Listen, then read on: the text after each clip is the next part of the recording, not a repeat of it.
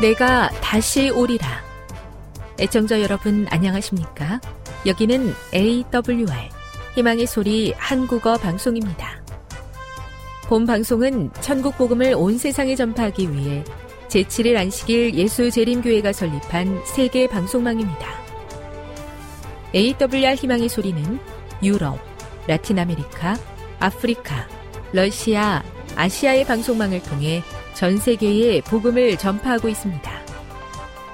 AWR 아시아 희망의 소리 방송국은 한국어 방송을 매일 5시간씩 송출하고 있습니다.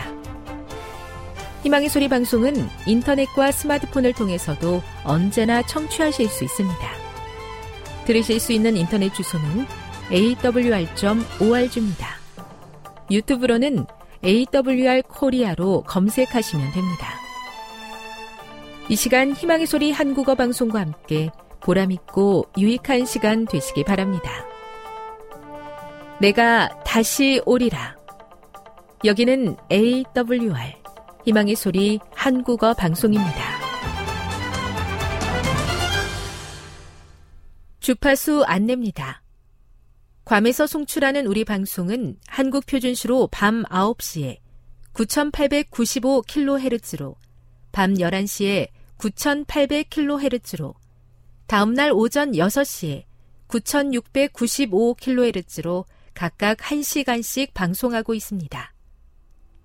우즈베키스탄에서 송출하는 우리 방송은 한국 표준시로 밤 10시에 15,670kHz로 타지키스탄에서는 밤 9시에 15,505kHz로 송출하고 있습니다.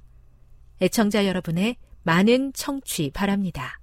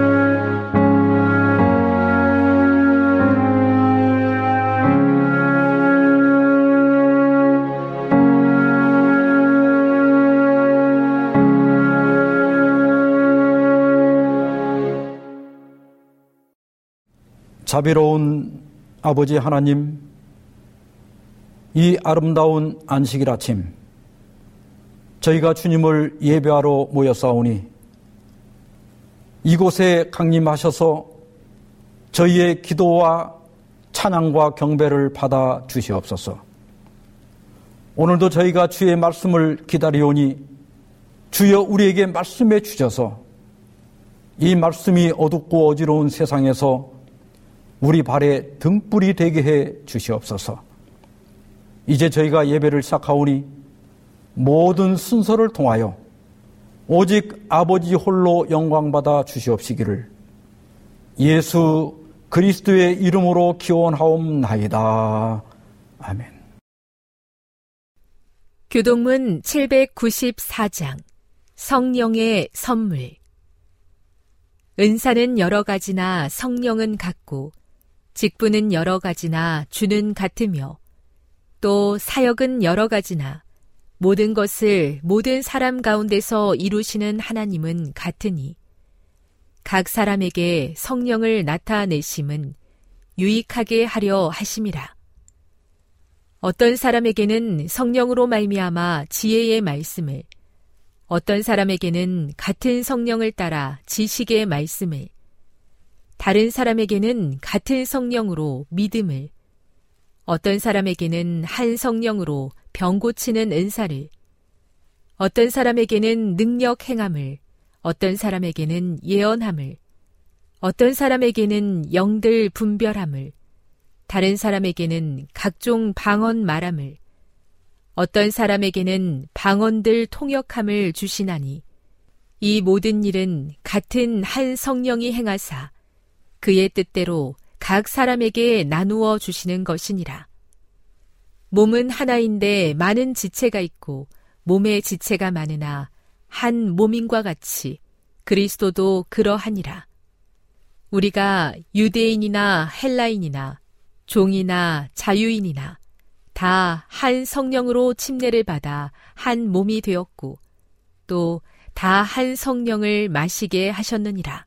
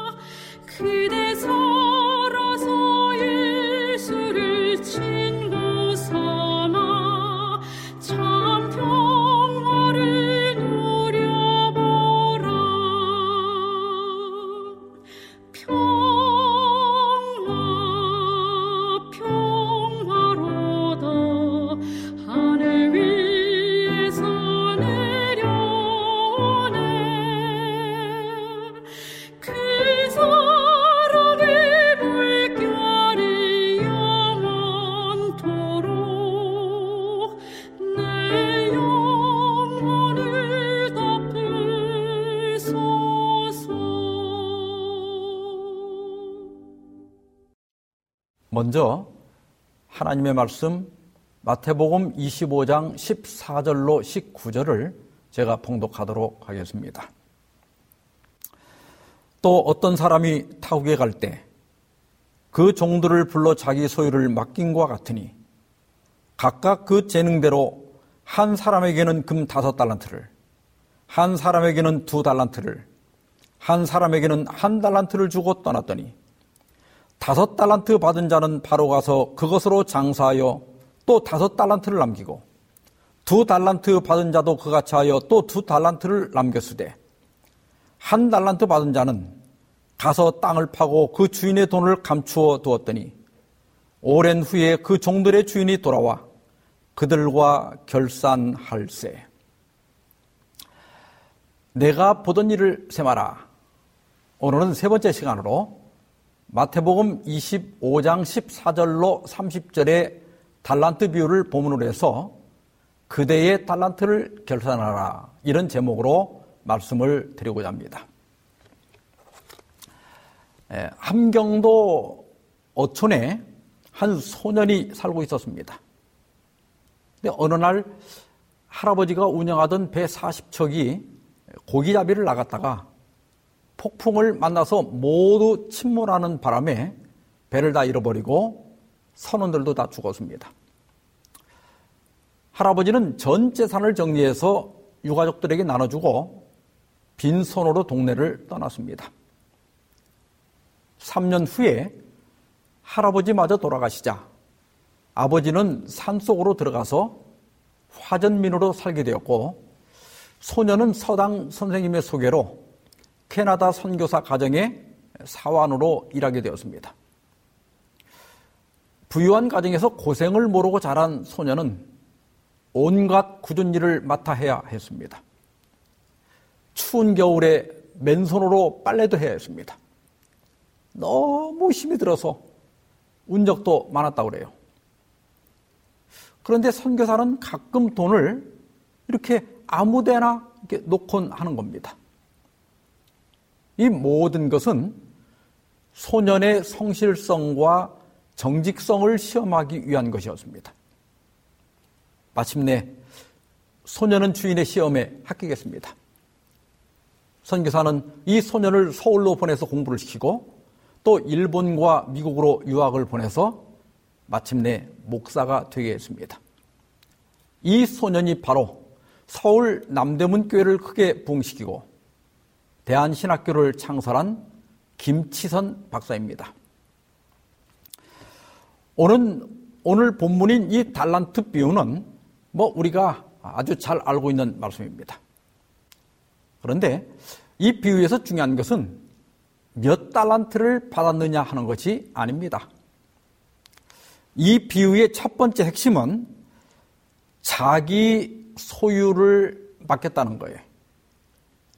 이것은 우리가 가진 달란트가 우리의 것이 아니라는 것을 의미합니다. 따라서 첫째로 이 비유는 우리가 청직이라는 사실을 깨우쳐 주고 있습니다. 청지기가 무엇인가? 네이버 국어 사전에 보면 양반 집에서 잡일을 맡아 보거나 시중을 들던 사람이라고 정의하고 있습니다. 청지기는 주인의 재산을 맡아서 관리하는 사람입니다.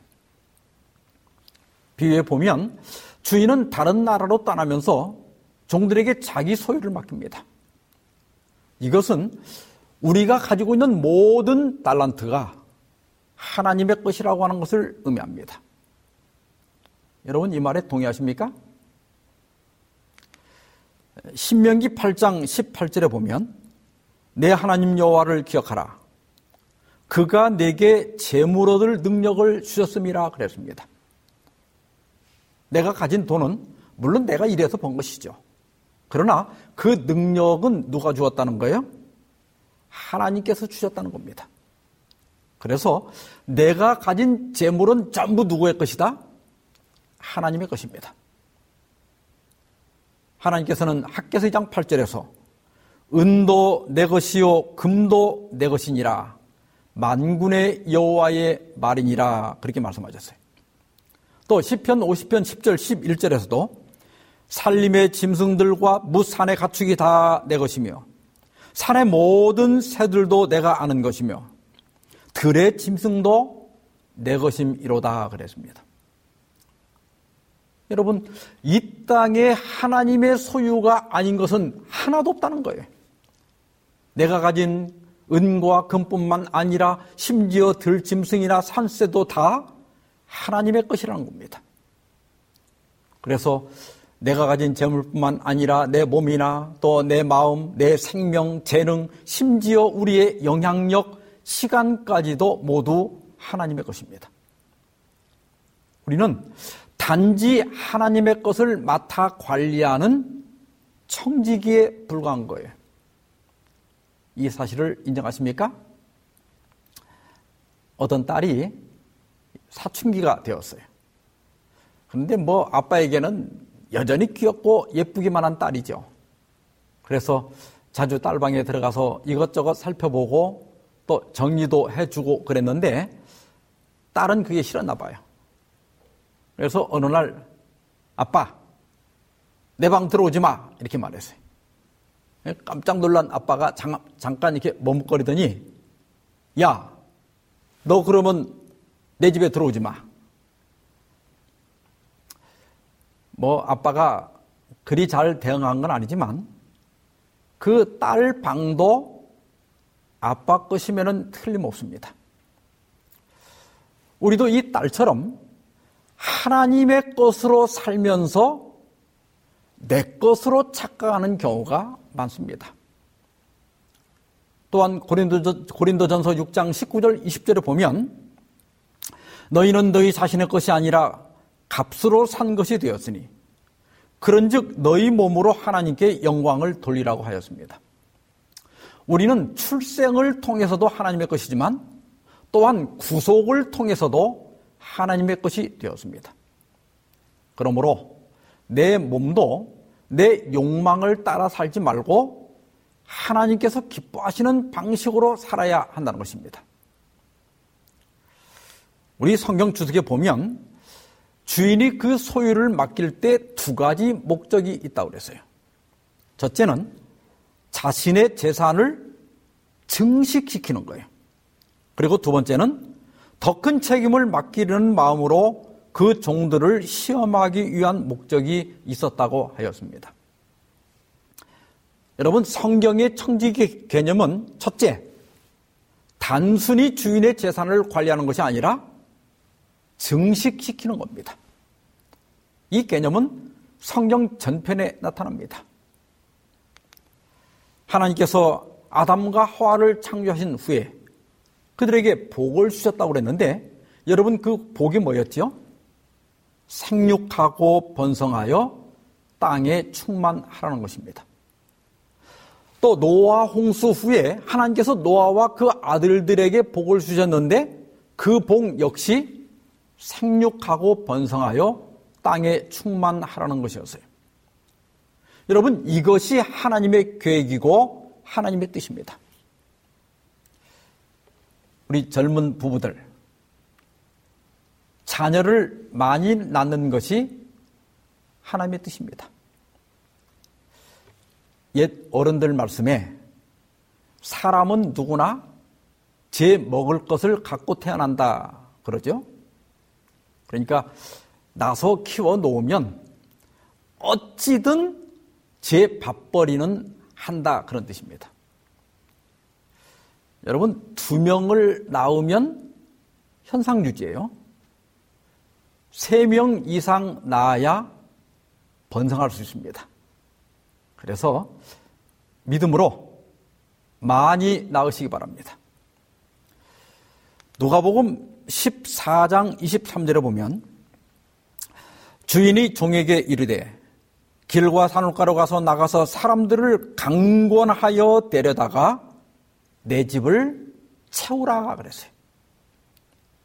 하나님께서는 복음 잔치에 빈자리가 있는 것을 기뻐하지 않으십니다. 하나님은 이 땅에 하나님의 교회가 더 많이 세워지기를 바라시고 또 세워진 교회마다 영혼들로 가득 차기를 원하십니다. 한 달란트를 받은 사람이 왜 책망을 받았죠? 네가 사업할 자신이 없다면 왜 은행에 맡겨서 이자라도 받지 않았느냐 하는 거예요. 누가복음 19장의 문화의 비유에서도 마찬가지입니다.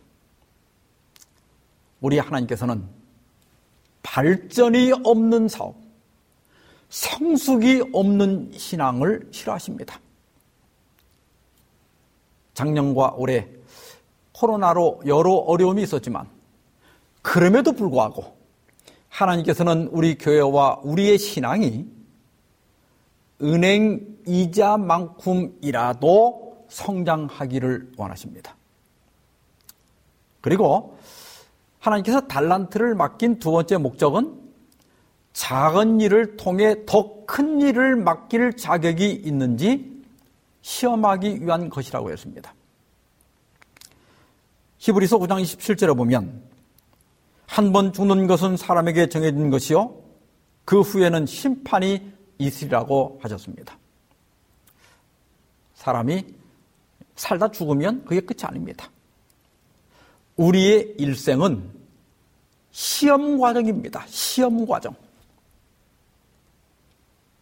내가 하늘에 들어갈 자격이 있는지, 그 여부가 지금 우리가 받은 달란트를 어떻게 관리하느냐에 따라서 결정된다고 하는 거예요. 이것은 우리 일상생활에서도 마찬가지입니다. 같은 날, 같은 회사에 입사했지만 어떤 사람은 최고직까지 승진하고 또 어떤 사람은 그렇지 못합니다. 그날 그날 맡은 작은 일들을 어떻게 처리하느냐에 따라서 그것이 쌓여서 그의 능력이 되고 그 능력에 따라서 승진 여부가 결정되는 겁니다. 데니엘 웹스터라고 하는 미국의 유명한 정치가이면서 법률가인 사람이 있었습니다. 그가 국무장관으로 있을 때 뉴욕의 한 호텔에서 20여 명의 저명한 인사들과 저녁을 먹게 되었습니다. 식사를 하면서 모두들 이런저런 이야기를 하고 있는데 웹스터는 머리를 숙이고 무언가 심각한 표정을 하고 있었습니다. 그래서 옆에 있던 한 사람이 웹스터 장관님, 일생을 통해서 당신이 생각한 가장 중요한 것은 무엇입니까? 하고 물었어요. 그러자 웹스터는 얼굴을 들고 이렇게 대답했습니다. 나에게 가장 엄숙하고 중요한 생각은 내가 지금 하고 있는 모든 일들이 후일에 심판을 받고 하늘에 가서 책임을 져야 한다는 생각입니다. 이 생각을 할 때 내 마음이 제일 엄숙해집니다. 그렇습니다. 우리는 내 마음대로 할 자유가 있지만 그 모든 선택과 결정과 행동은 반드시 심판을 받을 것이고 또 책임을 져야 한다. 여러분 이 사실을 잊지 말아야 합니다. 그래서 전도서 11장 9절에 보면 청년이여 내 어린 때를 즐거하며 내 청년의 날들을 마음에 기뻐하여 마음에 원하는 길들과 내 눈이 보는 대로 행하라. 그러나 하나님이 이 모든 일로 말미암아 너를 심판하실 줄 알라 그랬습니다.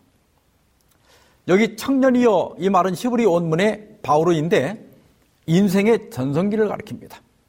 아마 청소년기부터 시작해서 50대까지가 여기에 해당될 겁니다. 내 어릴 때를 즐거워하라 그랬는데 여기 어릴 때는 청소년기를 가리켜요. 나이가 들고 보면 10 대부터 한 30대까지는 하여튼 뭐 무조건 다 이쁩니다. 이때가 가장 젊고 가장 건강한 때 아닙니까? 전도자는 이 시기를 어떻게 하라 그랬어요? 즐거워하라. 그 다음에 내 청년의 날들을 마음에 기뻐하여 마음에 원하는 길과 내 눈이 보는 데 행하라고 그랬는데 여기 청년의 날들은 40대, 50대 해당될 겁니다. 지금 한 7, 80 되신 분들에게 4, 50대가 어떤지 한번 물어보세요. 참 좋은 때다 그럴 겁니다. 그러니까 이 말씀은 청소년기는 제일 이쁠 때니 즐겁게 살아라. 장년기는 참 좋은 때니 하고 싶은 것 다 해보라는 것이에요. 그런데 그러나 그랬어요. 여러분 여기 이 그러나가 중요한 거예요. 너 하고 싶은 대로 즐겁게 살되 그러나 한 가지를 기억해라. 너의 선택과 너의 결정과 너의 그 행위를 하나님께서 반드시 심판하신다. 아까도 말했지만 우리 일생은 시험 과정입니다. 적은 일들을 통해서 큰 일을 맡을 수 있는지, 우리의 짧은 인생을 통하여 영원한 삶을 누릴 자격이 있는지 시험하고 있다는 것입니다. 그래서 인생을 생각 없이 살면 안 됩니다. 주인의 뜻을 잘 헤아려서 내게 주신 달란트를 올바로 사용하는 것이 중요합니다. 그 다음에 우리가 주목해야 할 구절은 주인이 종들에게 자유 소유, 소유 를 맡길 때 이게 어떻게 맡겼다고 그랬죠? 15절에 그 재능대로 맡겼습니다. 각각 그 재능대로 맡겼다. 그래서 이 비유의 두 번째 주제는 하나님은 그분의 소유를 각각 재능대로 맡기신다는 거예요. 청년에게 보낸 기별 301페이지 보면 하나님께서는 각 사람에게 각각 그 재능대로 할 일을 주셨다. 하나님께서는 우리 능력을 헤아리시고 우리에게 무엇을 얼마만큼 맡겨야 할 것인지 분명히 아신다 그랬습니다. 하나님께서는 우리에게 달란트를 맡기실 때 무엇대로 맡겼다고 그랬어요? 재능대로. 그래서 여러분, 우리가 가진 달란트는 절대로 똑같지 않습니다.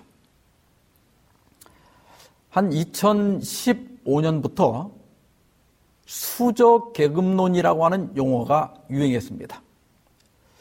영어에 보면 은수저를 물고 태어났다는 말이 있는데 부잣집에서 태어난 것을 의미합니다.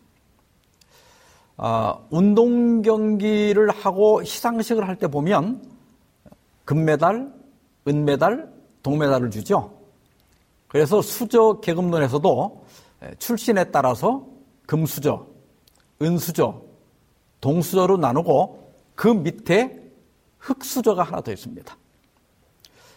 금수저는 상위 1%에 속하는 사람들로 일반인들은 몇 대에 걸쳐 노력해도 도무지 따라갈 수 없는 부자들을 의미합니다.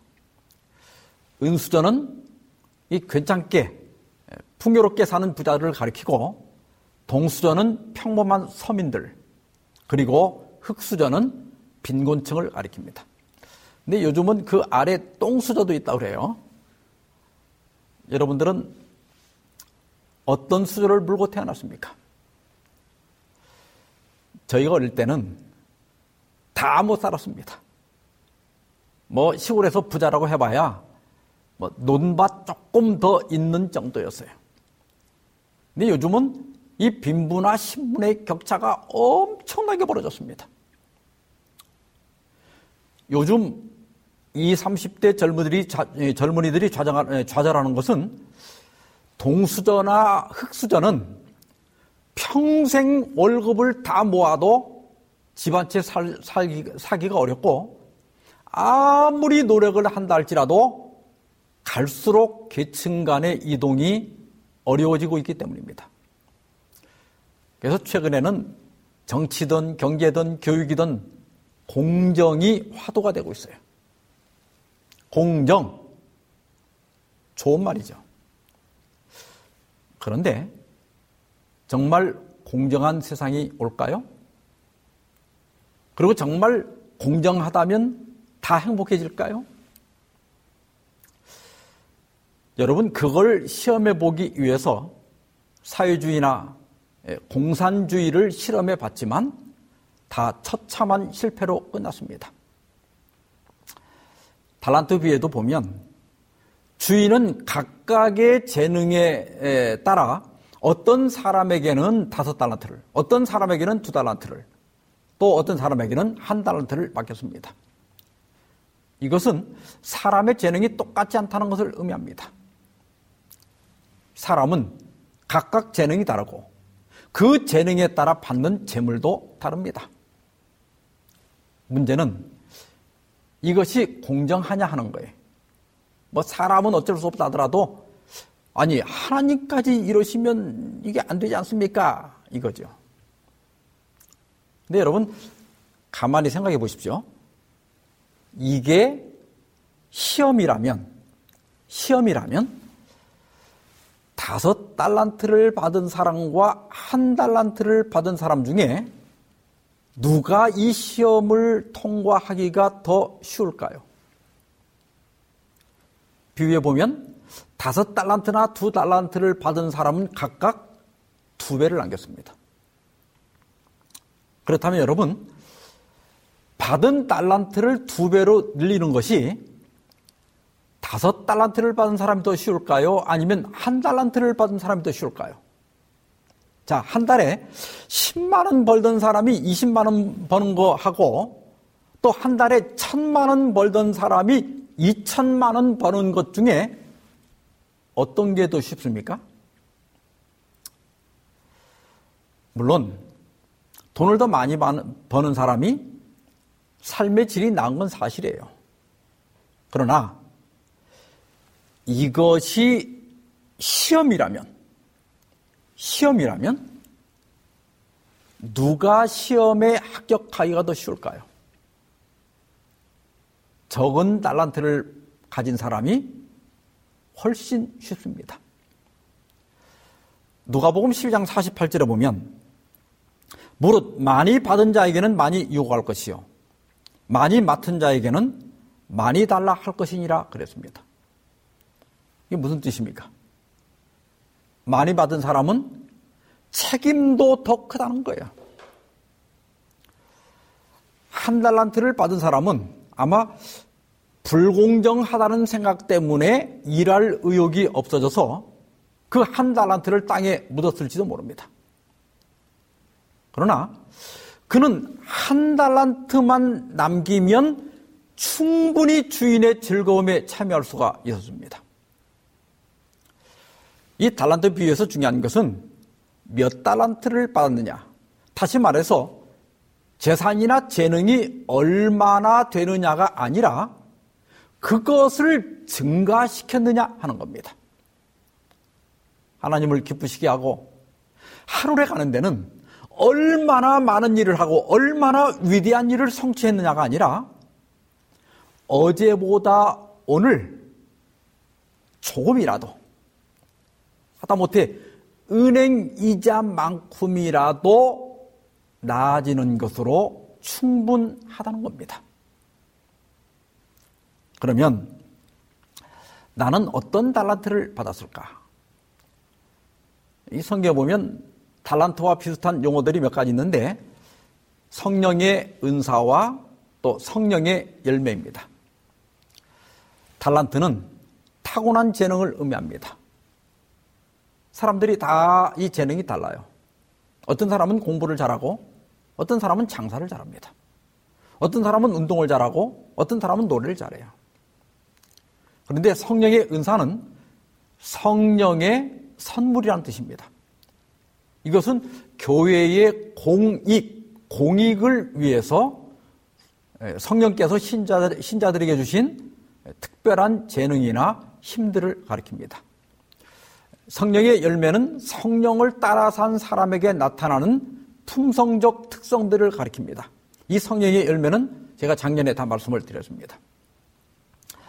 아, 달란트, 이 재능은 이게 태어날 때부터 가지고 태어나는 자원적, 자연적인 차원이고 주로 행위와 관련이 되어 있습니다.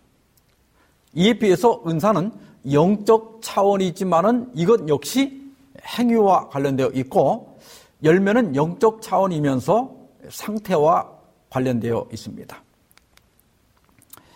한국자원봉사협의회에서는 재능 기부 운동을 펼치면서 사람들이 참여할 수 있는 재능의 종류를 슈바이처 프로젝트, 오드리 헵번 프로젝트, 마더 테레사 프로젝트, 키다리 아저씨 프로젝트, 헤라클레스 프로젝트 이렇게 다섯 분야로 나눴어요. 이것은 각각 의료 건강 분야, 또 문화 예술 분야, 사회 복지 분야, 교육 상담 분야, 또 기능 기술 분야 등을 의미합니다.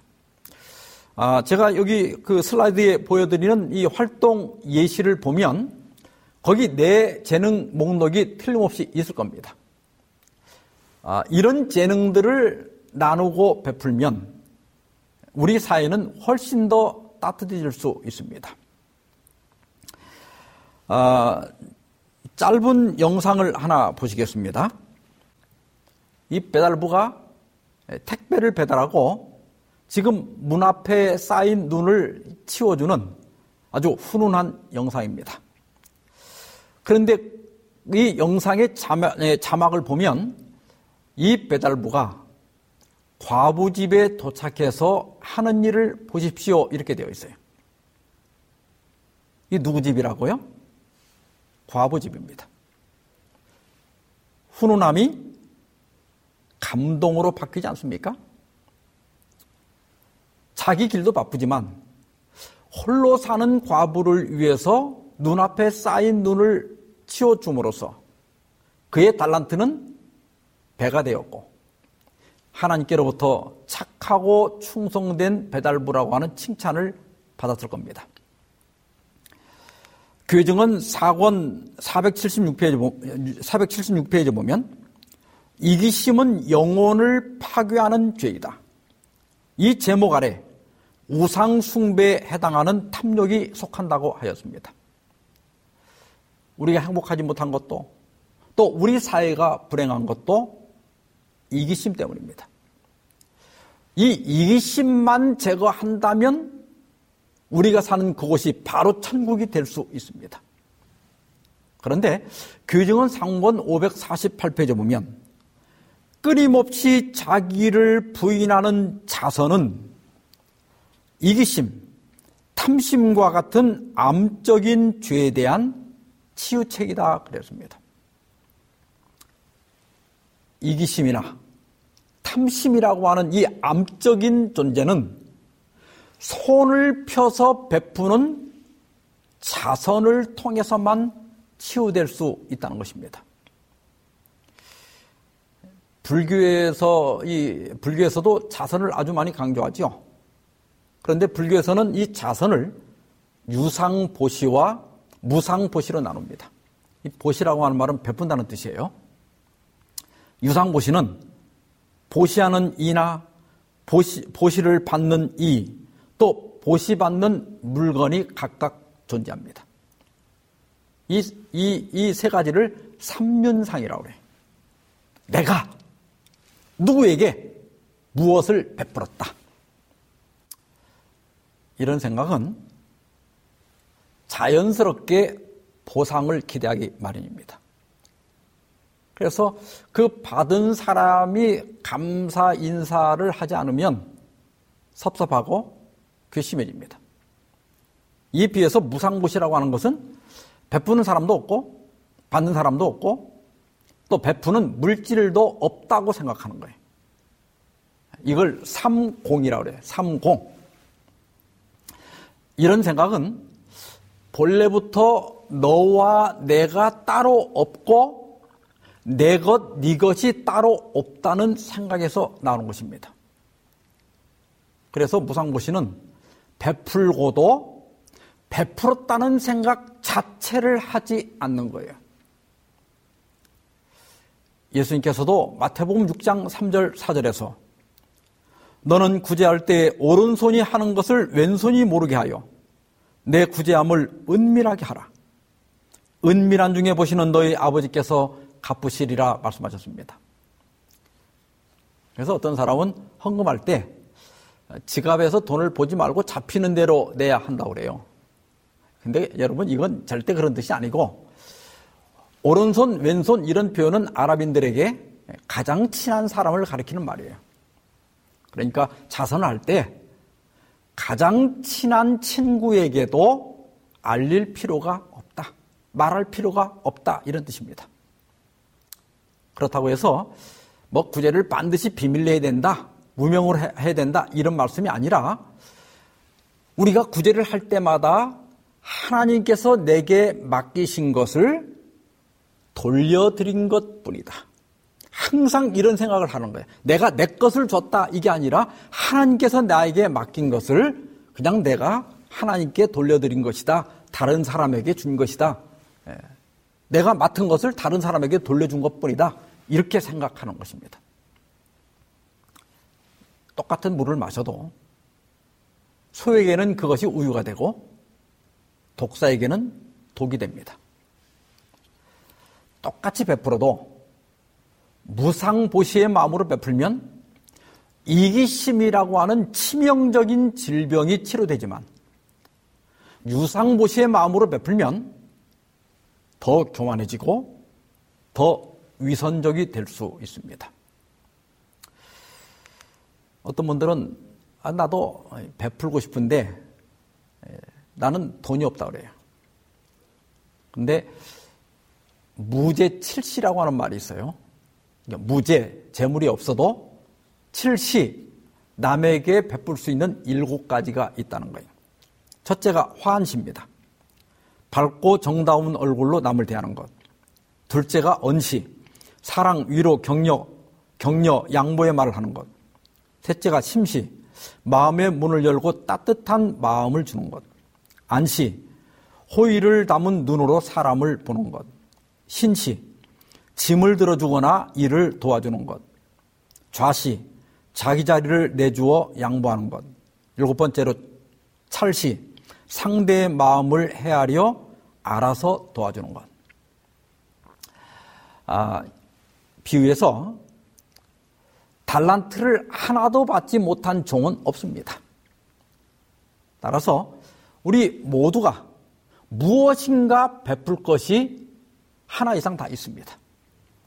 얼굴로, 말로, 마음으로, 눈으로, 몸으로, 배려로, 위로로 우리는 얼마든지 우리의 달란트를 활용할 수 있고 그 달란트를 증가시킬 수가 있습니다.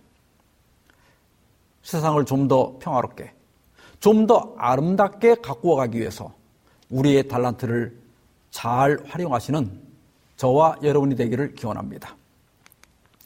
그 다음에 성령의 은사가 있는데요. 그 성령의 은사를 정리해 보면 여러분들이 이 도표에서 보는 것처럼 19가지가 됩니다.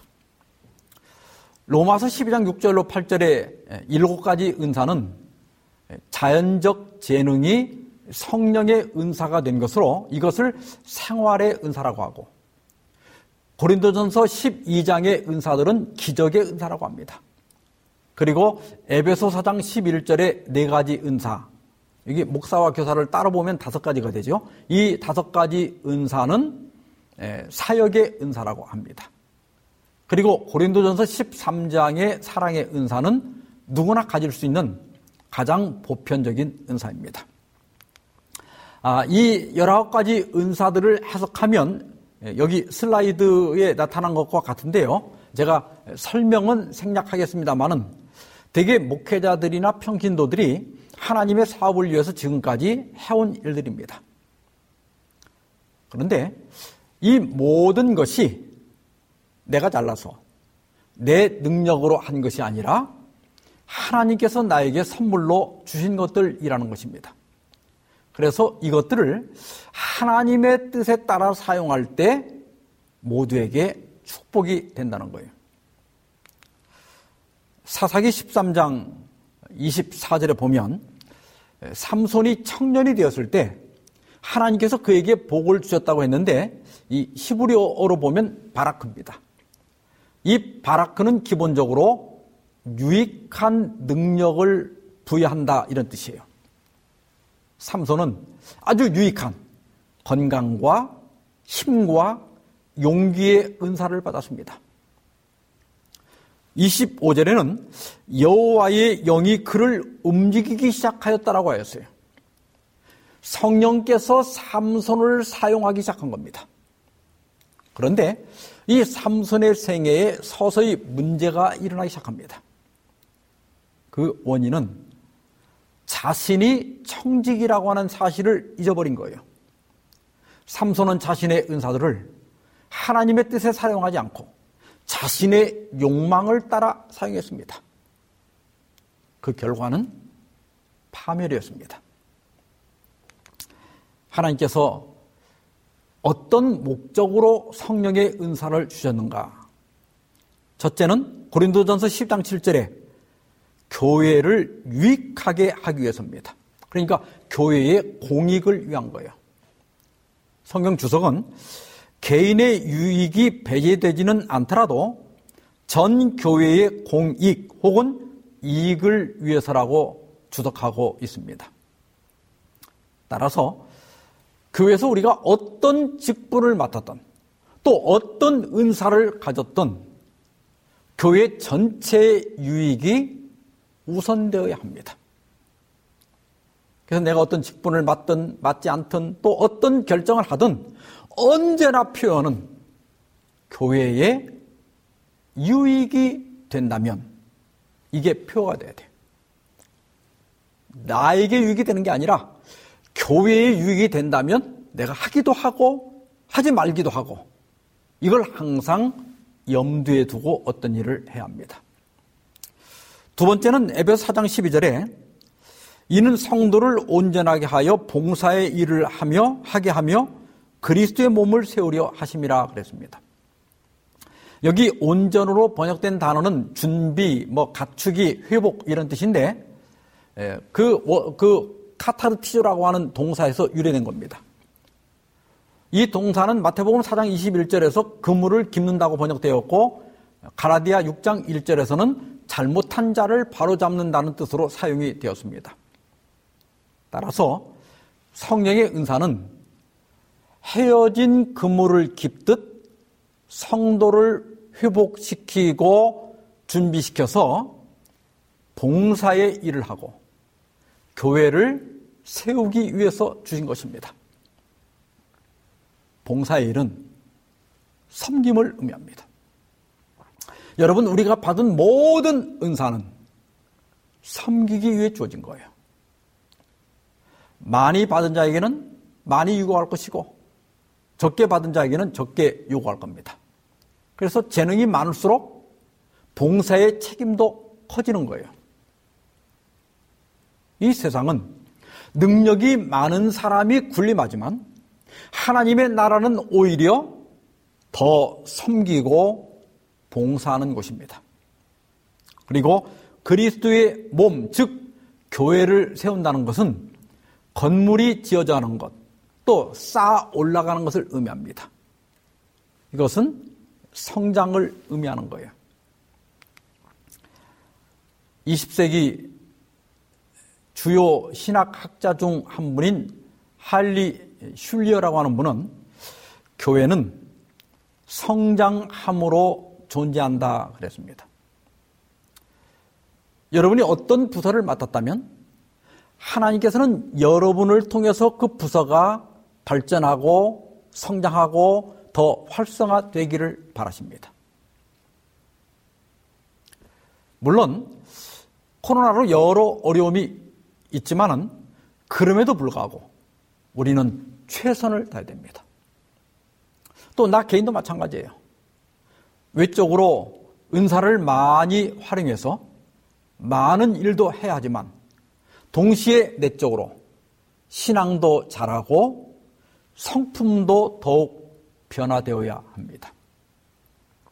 사도 베드로는 베드로전서 4장 10절에서 각각 은사를 받은 대로 하나님의 여러 가지 은혜를 맡은 선한 청지 같이 서로 봉사라 그랬습니다.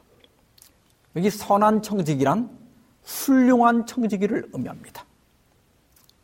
그리고 훌륭한 청지기로서 가진 재능과 재물을 서로 나누고 봉사하고 섬기라는 거예요. 이제 올해가 얼마 남지 않았습니다. 남은 기간 동안 마무리를 잘해서 하나님께로부터 잘하였도다. 착하고 충성된 종아. 내가 작은 일에 충성하였음에 내가 많은 것으로 내게 맡기리니 내 주인의 즐거움에 참여할지어다. 이런 칭찬을 받는 저와 여러분이 되길 바라면서 말씀을 마치겠습니다. 기도하십시다. 자비하신 주님, 올해를 마무리할 시간에 저희의 재능과 은사를 어떻게 사용했는지 검토한 시간을 갖게 해주셔서 감사합니다. 저에게 주신 모든 재능이 저희 것이 아님을 깨닫게 하시고 먹든지 마시든지 무엇을 하든지 하나님의 영광을 위해 살게 주시옵소서.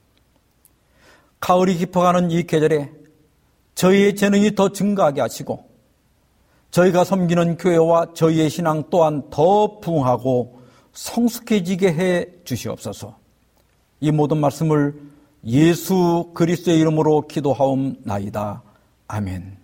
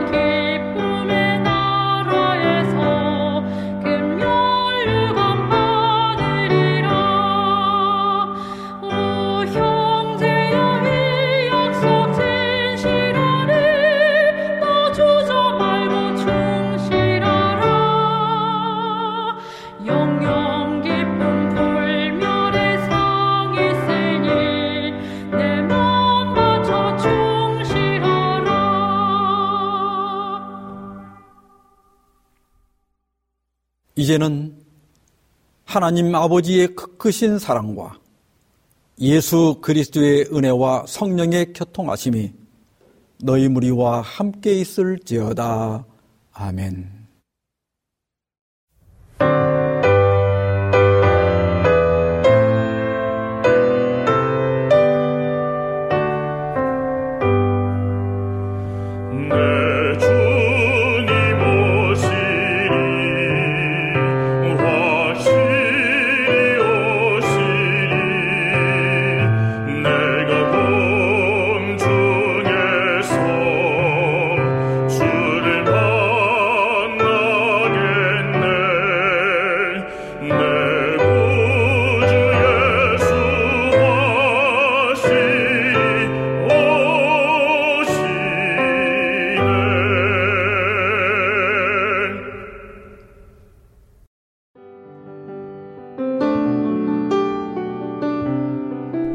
행복한 시간 되셨습니까? 지금까지 여러분께서는 AWR 희망의 소리 한국어 방송을 청취하셨습니다. 방송을 청취하시고 문의를 원하시는 분은 우편번호 02461 대한민국 서울시 동대문구 이문로 1길 11 희망의 소리 방송부 앞으로 편지나 엽서를 보내주시거나 지역번호 02-3299-5296에서 8번으로 전화 주시기 바랍니다.